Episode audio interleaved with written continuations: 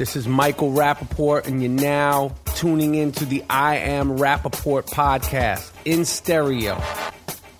I don't care what kind of headphones, what kind of car you're in, what kind of uh, you, people listen to this uh, podcast in coffee shops. It's a worldwide fucking phenomenon.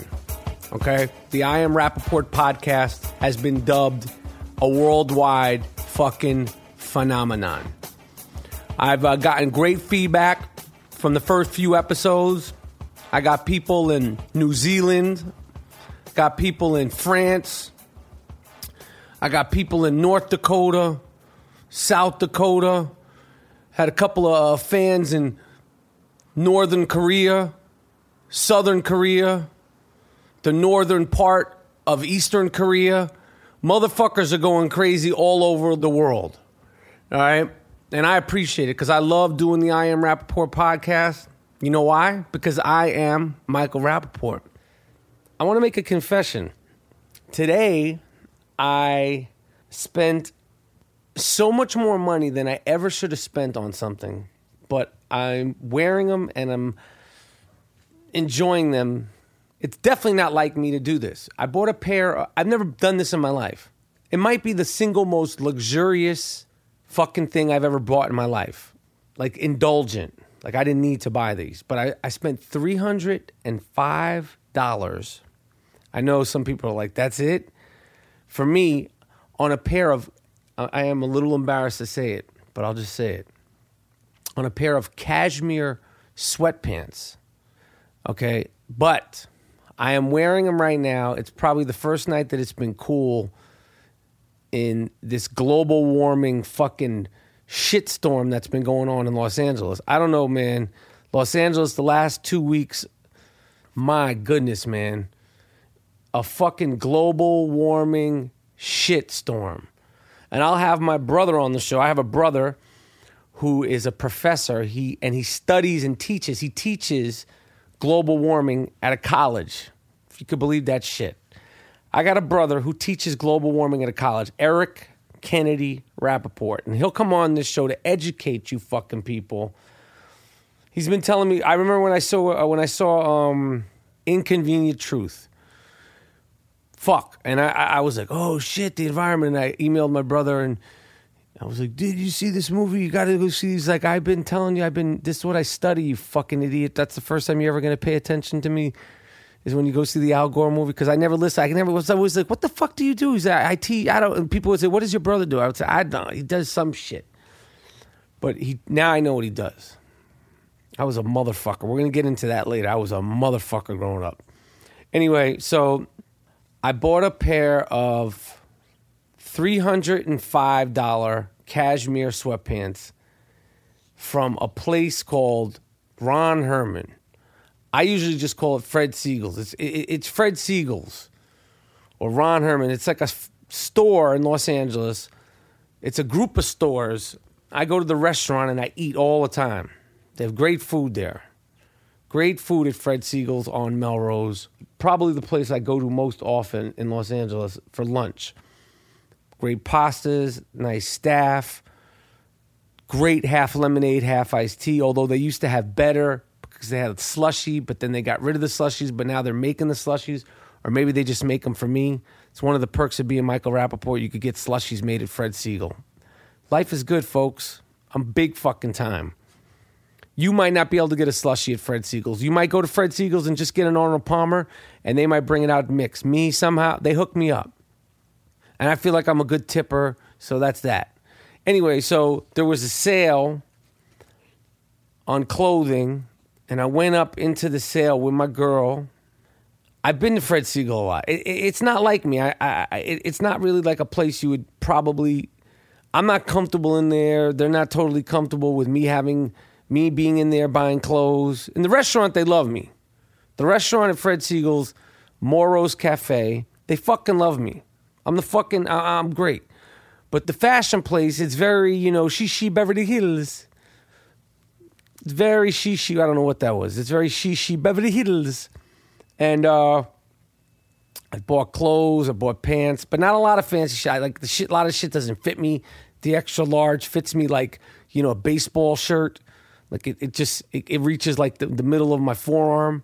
You know, like the shirts they wore in Bad News Bears, like those kinds of baseball shirts. I have very long arms, people. I don't know if you know this, but you were talking, pro- and I guarantee you I have longer arms than the king of podcast, Adam Carolla. I guarantee you. But you'll say, oh no, Adam Carolla's got long arms. I have longer arms. He probably got a bigger dick, but I have the longest arms, okay? Anyway, so I bought these sweatpants. They're cashmere. I have them on right now. I don't have any underwear on, and they're so fucking comfortable. They feel like I have nothing on, and they're warm, but not too hot. And the guy at the store said, he goes, You're really gonna like these because they're warm, but not too hot. They're not, uh, you know, they, they're not tight. They're loose, but they're not like karate pants, okay? I don't know if I'm uh, painting a good enough picture here. I'm not a fashion person. They're navy blue and they're super fucking comfortable. These cashmere sweatpants that I have on that cost probably 300 with tax 340 something dollars from Ron Herman. They're Ron Herman sweatpants. I think they make their own shit there and sell it. I think. But they they were expensive, but they're very very very very very comfortable.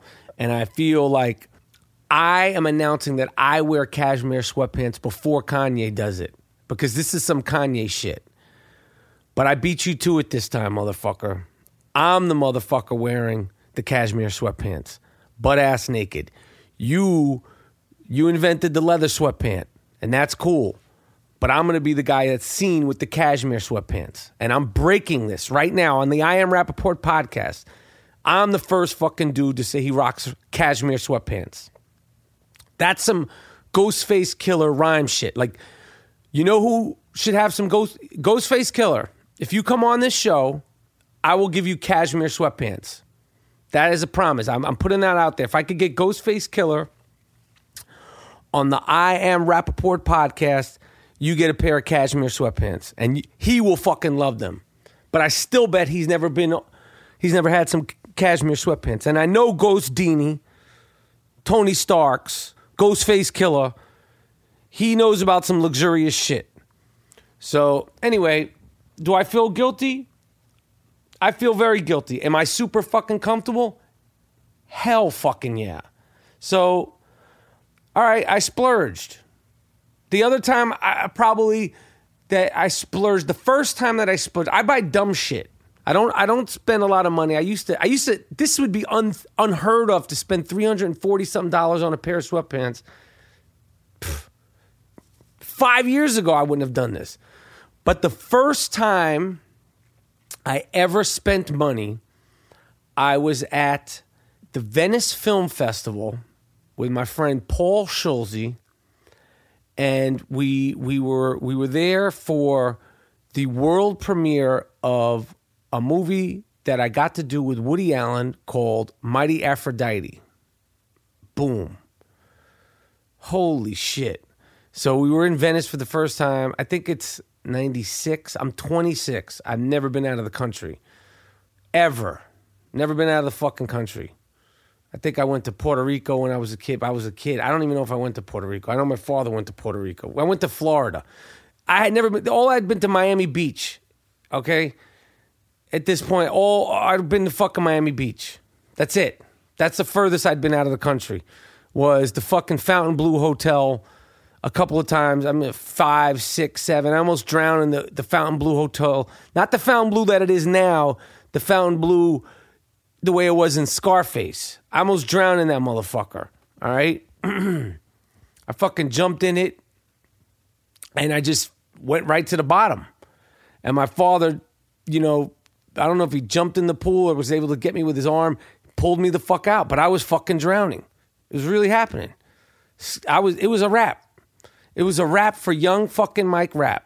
I was fucking drowning in the Fontainebleau Hotel. So, anyway, so in 96, let's say 96, I'm going to check the date. In 1990 something, I went to the Venice Film Festival and I got a job, my first big paying job. And I'm not going to say how much money it is because I think that's just distasteful. But for me, it was a lot of money and it it was it was uh, for um, the movie Metro. I was gonna do Metro. I found out I was gonna do Metro while I was in Venice, Italy, to do press for the world premiere of Mighty Aphrodite, and we went on one of these glass tours. I don't know what the fuck. We we, we went to go look at the uh, the hand blown glass. I don't remember if it was a tour or what. I don't know. But I bought a clown, a, a, a very heavy. I think it's maybe twenty pounds, a twenty pound glass clown, Moreno. The accent's terrible. My Moreno.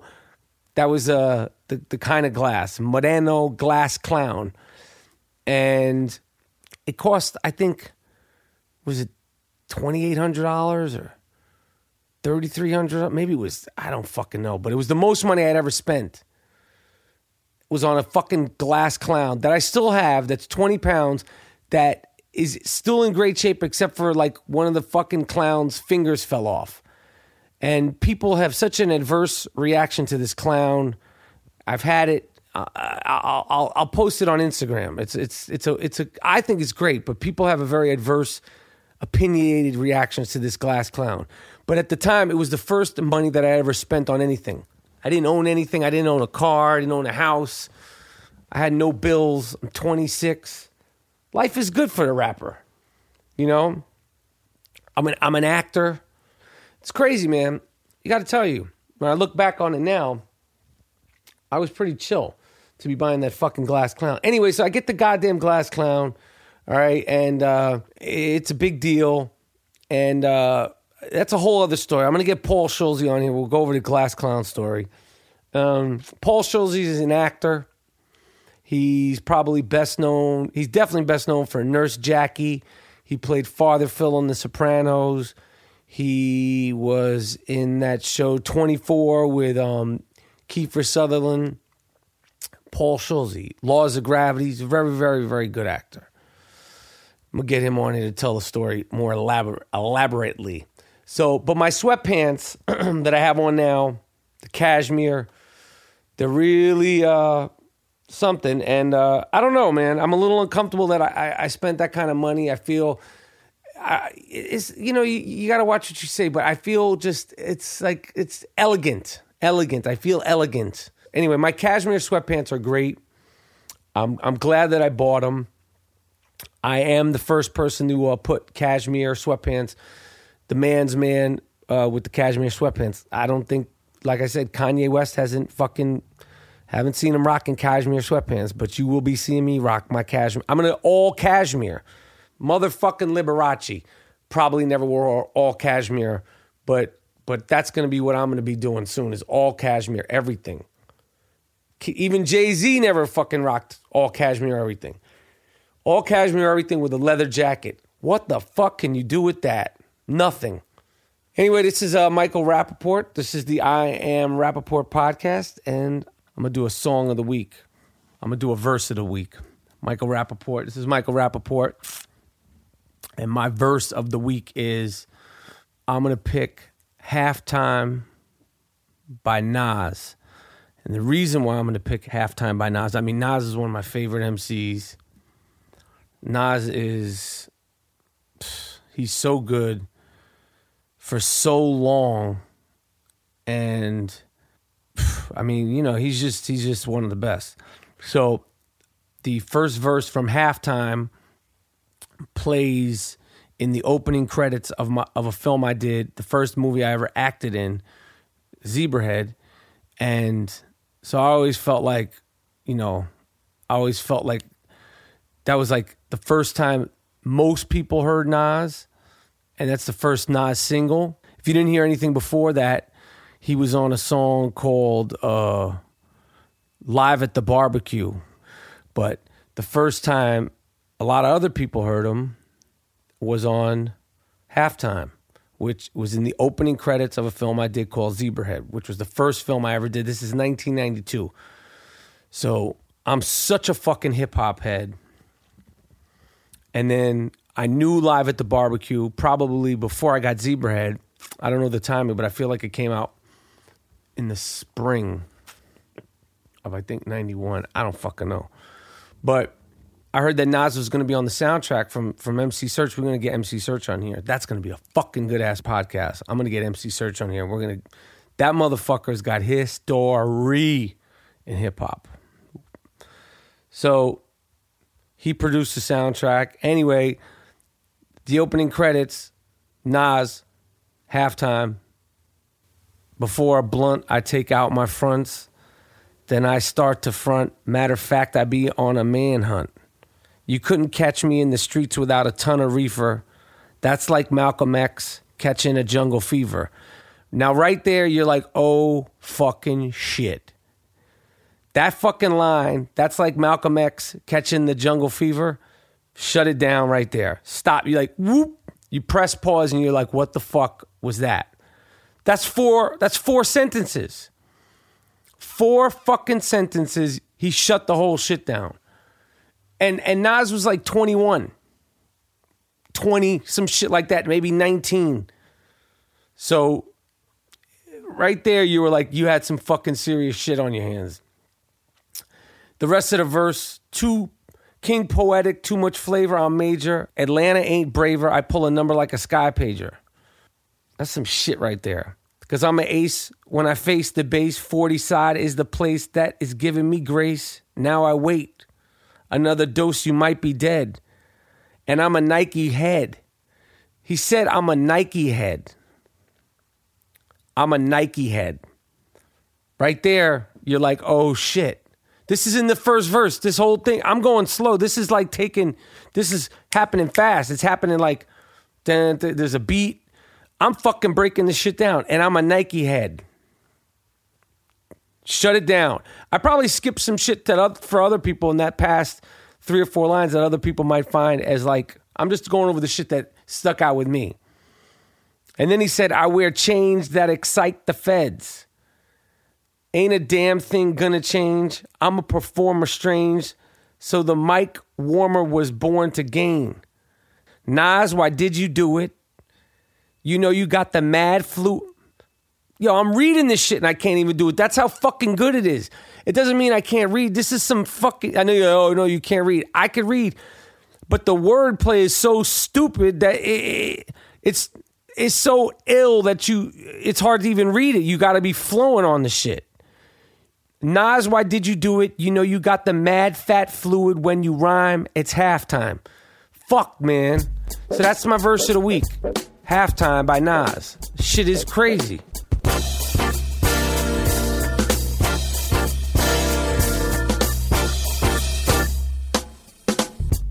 This is Michael Rappaport, and this is the I Am Rappaport podcast, and I am going to introduce a new segment called The Scene of the Week. It's to be about it's to be about one scene from one movie and what it means to you, what it means to me, what it means to guests. And I'm going to start this off and then I'm going to pass the baton to somebody else. But my favorite scene of this week is a scene from probably the single most inspirational, most important movie of my life as a fan. Changed my life in so many different ways. Such a big inspiration. And I saw it as a kid is a scene from Rocky 1. I was 6 years old when Rocky came out. Okay, so my my sister Claudia took me to go see Rocky. Claudia Lano, she well, we'll get into her later. But Claudia Lano, Claudia Rapaport, took me to see Rocky in 1976. I'm not going to say how old she is, but she's my older sister. But this is, you know, 76. It's safe to move around the city. So we went to go see Rocky, and I just loved it. I thought it was like a real person I, it just it's so crazy to be six years old and that movie like had a profound effect on me. Like everything about it, I understood. I just it's it, it, I know I'm not the only one that I just fell in love with Rocky. Rocky will be a common theme on the I Am Rappaport podcast because it's just such a special movie to me. I want to do a whole Rocky segment. Try to interview Stallone, Talia Shire. Oh my God, Carl Weathers. I would die. The thought of having those people at my disposal and be able to just watch Rocky with them in my house, I would fucking die. That's my dream segment. To watch Rocky with the cast of Rocky. Oh my God, I would fucking die. Frank Stallone. Do you know who sang the song in Rocky? Take him back. Do do do do. Take him back. Take it back. Do do do do. Take it back. It- like if you're a Rocky head, like I am, you know what that is. That's when the guys were singing on the corner. It was Frank Stallone, who's obviously Sylvester Stallone's brother. But like any anyway, I'm I, I could do a whole thing on every scene from Rocky, which which I'll do. Um. So, but my scene from my scene of the week from Rocky is when Mickey goes to Rocky's house unannounced, unannounced, and uh, is kind of schmoozing him, basically schmoozing him. That's such a crazy word to use in Rocky, but he's basically trying to, you know, convince him that he should be his trainer now that he's he has this big opportunity, and the scene is just. I remember seeing it as a kid and just feeling like so sorry. I didn't understand that. I felt sorry for Mickey, like when he was getting screamed at. I didn't understand exactly why Rocky was being mean to him. But then I felt sorry for Rocky when he was saying, you know, I mean, I could act out the whole fucking scene when he was like, you know, legs ain't working, nothing's working, nobody's doing nothing. Guy comes up, offers me the big fight, big deal. Yeah, I'll fight the big fight. And he hits the wall. So that scene, um, it's seven minutes. It goes on for seven minutes. Um, and it goes back and forth. And it finally ends with a beautiful it's one thing about the whole Rocky movie. It's so beautifully shot, so simply beautiful shot. And this is probably the most beautiful, simple standoff shot in the film. Probably is my favorite shot of the movie. Is when you see Mickey walking down the street. It's a long shot. It's it's dark, empty street. Streets are wet beautiful Philadelphia street. I was from New York at the time, never been to Philadelphia. I'm six. So this world, Philly, is like coming to life. And it's just a beautiful shot. And at the time, I didn't understand a beautiful shot, but now I understand film a little bit more. And I could look at that shot and be like, wow, man, that's beautiful shot. So Mickey leaves the apartment, and then it, it, it's just a static shot. And then, you know, he's walking really slow, really slow and then you see the door open, and then Stallone, Rocky. To me, at the as a kid, it just was Rocky. But it, so Rocky comes and he chases Mickey, and Burgess Meredith's performance is so sick. It's so good. He's so good because he almost gets frightened when Rocky taps him on the back. And then, you know, you don't know what they're saying. You can't hear anything, but you see him like stick out his hand to shake his hand, and then they shake hands, and then he hugs him, and then Stallone jogs off, and that's the first time you see him, you know, training. Actually, is that moment. Everybody, well, not everybody, but you know, even I, you forget that. You know, you think it's the big scene up the stairs, but the first time you kind of see him training is that moment, and uh, it's just such a good fucking scene. And I'm going to talk to Kevin Corrigan, my friend, who loves that scene as well. And that's my scene of the week. And I worked on a movie with Stallone. This is going to be a whole other segment. I worked on a movie with Sylvester Stallone called Copland. And phew, all I could say is when I worked on Copland, I want to go into that whole other, whole other time. When I worked on Copland, Sylvester Stallone was so generous with me. He gave me so much Rocky love. It was a fucking dream come true. So I would do lines with Stallone. Anyway, we'll get into it another time. This is Michael Rappaport, and that was my scene of the week.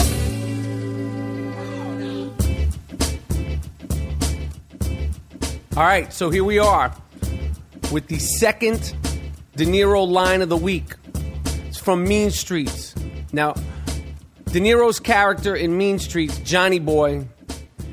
I, I think that this character, aside from being a great performance and original performance, this character of, of Johnny Boy and, and, and Mean Streets and the tone of this film and De Niro and Scorsese, but I, I have to give you know a lot of credit to, to to Robert De Niro on this. He singly he single handedly brought in the let's call it the bada bing style of acting. The bada bing style of acting. The, the, the, there was never before an Italian American sort of. He's not even a gangster. He's like a, a, a hood, a, like a punk, like a hustler, like a street hustler. But the, the, the language that he brought in, the way he was doing the, the, the New York shit that's become so sort of iconic to movies and, and, and television from The Sopranos to you know other performances by De Niro and, and Scorsese and Goodfellas and you know Casino and Joe Pesci and Raging Bull and I mean it's such an I you know it's a style of acting. The, the Sopranos, you know, they had a club called Bada Bing. I think De Niro in the film might even have said Bada Bing. And this is 73, 1973. They probably shot it in 72, 71. The movie came out in 1973. Tiny movie. The, the crazy thing about some of Scorsese's early films, they're, they're essentially independent films. I know that they were put out by studios, but these are small movies. Mean Streets is a small movie. I don't know what the budget was, but I guarantee you it, it, it, it couldn't have been more than $10 million, if that. If that. I could do the research to find out how much it was, but it's a small film, but it was just so well crafted, so unique, so original, and um, and it, it was just like a burst of energy. I think that Mean Streets isn't even a perfect film. There's some perfection in it, but as a film itself, I don't think personally it's a perfect film, but it's engaging. It's got an energy, it's got a style, and it's got this this authenticity that you know, set the tone. You know, The Godfather was around then. And of course, James Caan in The Godfather as Sonny Corleone, he sort of had that bada bing. I'm calling it that, that, you know, that a oh yo that shit, that Italian shit, that street shit, that Italian street shit that is so synonymous. And I mean everything for you know, what was the movie with uh, Johnny Depp, Donnie Brasco? But but De Niro set it off. So the De Niro line of the week comes in um, the last the last third of the film or the last act of the film. De Niro's character, who's you know basically a fuck up, Johnny Boy, and and Keitel's character is the straight guy, and you know he keeps telling him you got to you know you got to pay this guy back. The, the, guy's name is Mikey, and uh, and uh, there's a showdown in the bar, and Harvey Keitel showed because he keeps saying, "I'm going to pay him. I'm going to pay him." He says it so beautifully, so well. I'm going to pay him. I'm going to pay him. Earlier in a great scene, earlier in the back room with him and Keitel, that had to have been partially improv, not necessarily improv on the spot. See, one thing about film acting, it's rarely something is improv on the spot. It's like rehearsed improv. You know, um, you rehearse and then you kind of find stuff within in within the scene in the rehearsal and then you do it and you kind of lay uh, colors and and tweaks and and sort of back and forth and I'm pretty sure that Scorsese he would shoot with two cameras which definitely lends to improvisation because if you don't have two cameras it's harder to improv. But that's a whole other conversation. Anyway the De Niro line of the week comes when Keitel and this character Mikey show up at the bar, and De Niro and David Proval, I can't remember his name in the, in the film, but he had a great season or two on The Sopranos as the gangster that came out of jail. It was when he was really young. I mean, really, really, he brought the he brought the fucking noise that year. Actor David Proval, excellent actor, been around for since shit, Mean Streets and before. All right, so in this scene, De Niro, who owes his this character Mikey, who's like a you know like a gangster, he, you know a tough guy, a real like a threat. He owes him I don't know a few hundred dollars. De Niro gives him ten dollars. All right, which which is already a bad sign. All right, he, he's being disrespectful. So Mikey the gangster throws the ten dollars at, at De Niro, and you're like, oh shit. De Niro picks up the, the ten dollars. He goes, Mikey, you know what? You're really something. What's the matter? You're too good for this ten dollars. You know, you make me laugh. Ha ha ha. And De Niro looks good. He looks young. He says, You know what? I borrow money from people all over this neighborhood. I borrow money from everybody and I never pay them back. So I can't borrow money from nobody anymore. So who does that leave me borrow money from now? You, because you're a jerk off. And the only jerk off I could borrow money from around here without paying back. You know why? Because that's what you are. That's what I think of you. You're a jerk off. Yeah, you're smiling because you're a jerk off. That's what you are, huh? A jerk off. And I'll tell you something else, Mikey. I fuck you right where you breathe because I don't give two shits about you or nobody else. That fucking line right there. I'll tell you something else, Mikey. I fuck you right where you breathe because I don't give two shits about you or nobody else. Robert De Niro was a fucking star. I'll fuck you right where you breathe because I don't give two shits about you or nobody else. That's the fucking De Niro line of the week from Mean Streets. And the thing that's so fucking great about this line, this has had to have been all made up and improv and loosely scripted, but Robert De Niro is like literally like a fucking firecracker during that scene. He's smiling, he looks good, he's got this like, you know, hair coming down in his face, and he's you could see the other actors are almost like watching him. That, that's the, the impressive thing, and these are great actors. Harvey Keitel and David Proval and the actor who I can't remember his name who's playing Mikey who's they're like almost in shock. And you know there's been different you know you hear all these sort of folklores about this scene and you know De Niro was agitating this actor so much that he jumped across the, the bar to try to get him because he was insulting him so much.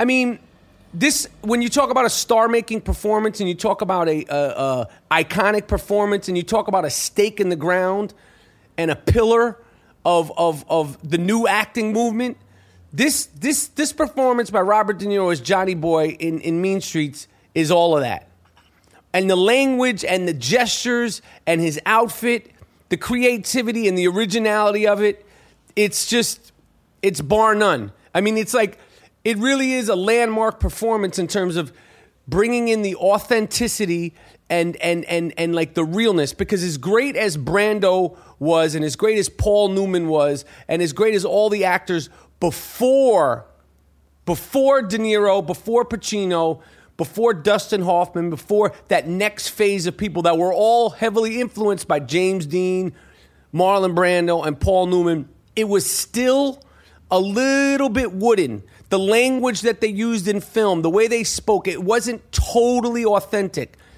To me, this performance is one of the most authentic. It, it, it, brought in just this tenacity and it brought in this vivaciousness and it brought in this just this color that wasn't in films, especially New York films. So that's my line of the week from Robert De Niro and Mean Streets. Mikey, you know, you're something else. I borrow money from everybody and I never pay him back. So you know what?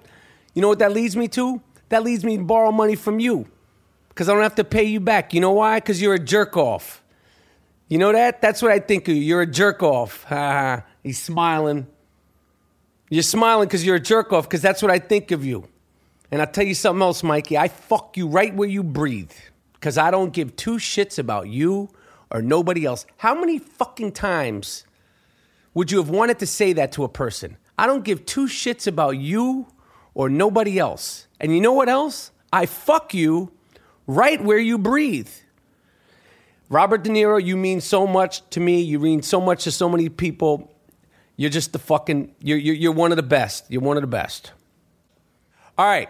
For this week's segment of Wigga Please, I had heard about this a couple of months ago. These two teenage girls from Austria decided to say fuck it and and they wanted to leave. They're com- two white girls, pretty. They look like they uh, never did a hard day's work in their life. That's how they look like.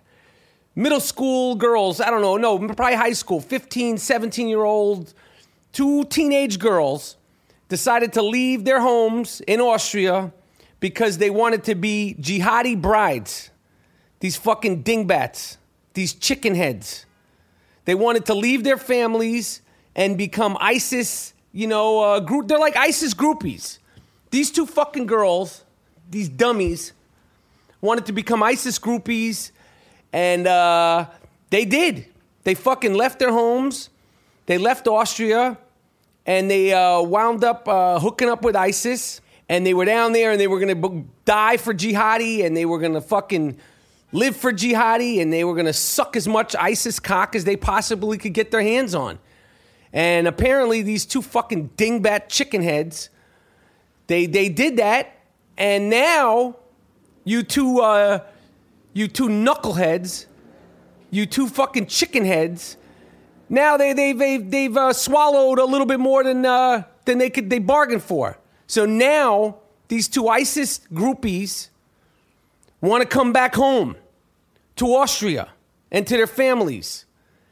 And, and, and it ain't, they don't fuck around in Austria. Apparently, it ain't as easy to just, you know, you can't just dip your wick in the ISIS pool and then come back to Austria. So apparently, they're knocked up. They're, they're, they're pregnant. They got some nice ISIS babies inside of them. And uh, Austria is like, ah, we're not so fast. You can't just, uh, you know, think you're gonna fucking become an ISIS groupie, you know, become a, like a little chicken head, like like like you think they're going to a fucking uh, a, a rap concert. They thought they were going to see like fucking Coldplay perform, or I don't know, fucking Adam Levine and, and, and Maroon Five, and they were gonna hook up with the band, and then like, oh, I'm done with this. I want to go see someone else perform. No, sugar, you're fucking locked and loaded now. So you two dingbats get wigger motherfucking please. You fucking fools. And they were, went down there. The reason why I'm doing this, even though they're young girls, they went down there with bad intentions. They went down there, they said they would live and die for, for, for jihad and that they fucking wanted to, you know, juggle as many ISIS balls as they possibly could. And now they finished juggling and now they're, they want back home. No, no, no, no, no, no. So you two dingbats, you get Wigga Please. The second and final Wigga Please of the week goes to these three assholes down in New Orleans. These three assholes, uh, these, these fucking genius criminals, they robbed some girl. Of course, it was a girl. A, a couple of girls. They robbed them for their purses and their phones. And then these jerk offs, they ran away and uh, they went into the bush somewhere and I, am explaining why I know they went into the bush somewhere. And then these assholes, with the stolen phones, took pictures of themselves with guns in their hands, smoking weed, with stolen phones. These dumb motherfuckers. The phones were connected to the iCloud. Okay? You assholes. Don't you know what happened to Jennifer Lawrence? And you see those photos? The phones were connected to the iCloud. The iCloud, the girls got the, the pictures. Oh, these are the assholes that stole our phones. Gave it to the police. Police find these three dickheads. Wigga, please. Let me tell you something, you dumbass criminal. How fucking dumb. Look, real gangsters, they used to say real gangsters live in silence. Now they say real gangsters don't fuck with cell phones. You gotta be an asshole. Why are you taking pictures of yourself, you fucking moron, with guns and weed on stolen phones? Now you're gonna get what you deserve. Okay? So and, and now not only do you get what you deserve, you get wigga please. All three of yous. All right. So that brings us to the close of yet another iconic, epic, gigantic I Am Rappaport podcast. Some people have called this the Titanic of podcasts. Not like it's a sinking ship like the Leonardo DiCaprio movie. I didn't say it. I'm just saying one person in uh, the southern part of Arizona, near the eastern part of Phoenix, said the I Am Rappaport podcast is sort of like the Titanic of podcasts. Okay, so I'm just reading what some of the fans have said. This is Michael Rappaport. I'm glad you tuned in. I hope you like it. I'm glad to be here. Next week's podcast is going to be all on the 30 for 30 film that I had the honor and pleasure of directing called When the Garden Was Eden. It's not just a basketball film, but it focuses on the 1970 1973 New York Knicks teams. It's part of the very classy, prestigious ESPN 30 for 30 series. It's the, the teams with Willis Reed, Bill Bradley, Walt Frazier, Earl the Pearl Monroe, Dave DeBusschere, Phil Jackson, uh, Dean Meminger. And I, I, got a chance to direct this film. It's premiering October 21st on ESPN, and next week's podcast will be premiering on the same day. It'll be the all I Am Rappaport When the Garden Was Eden podcast. Anyway, this is Michael Rappaport. Thanks for uh, listening. I appreciate the support, and uh, keep coming back.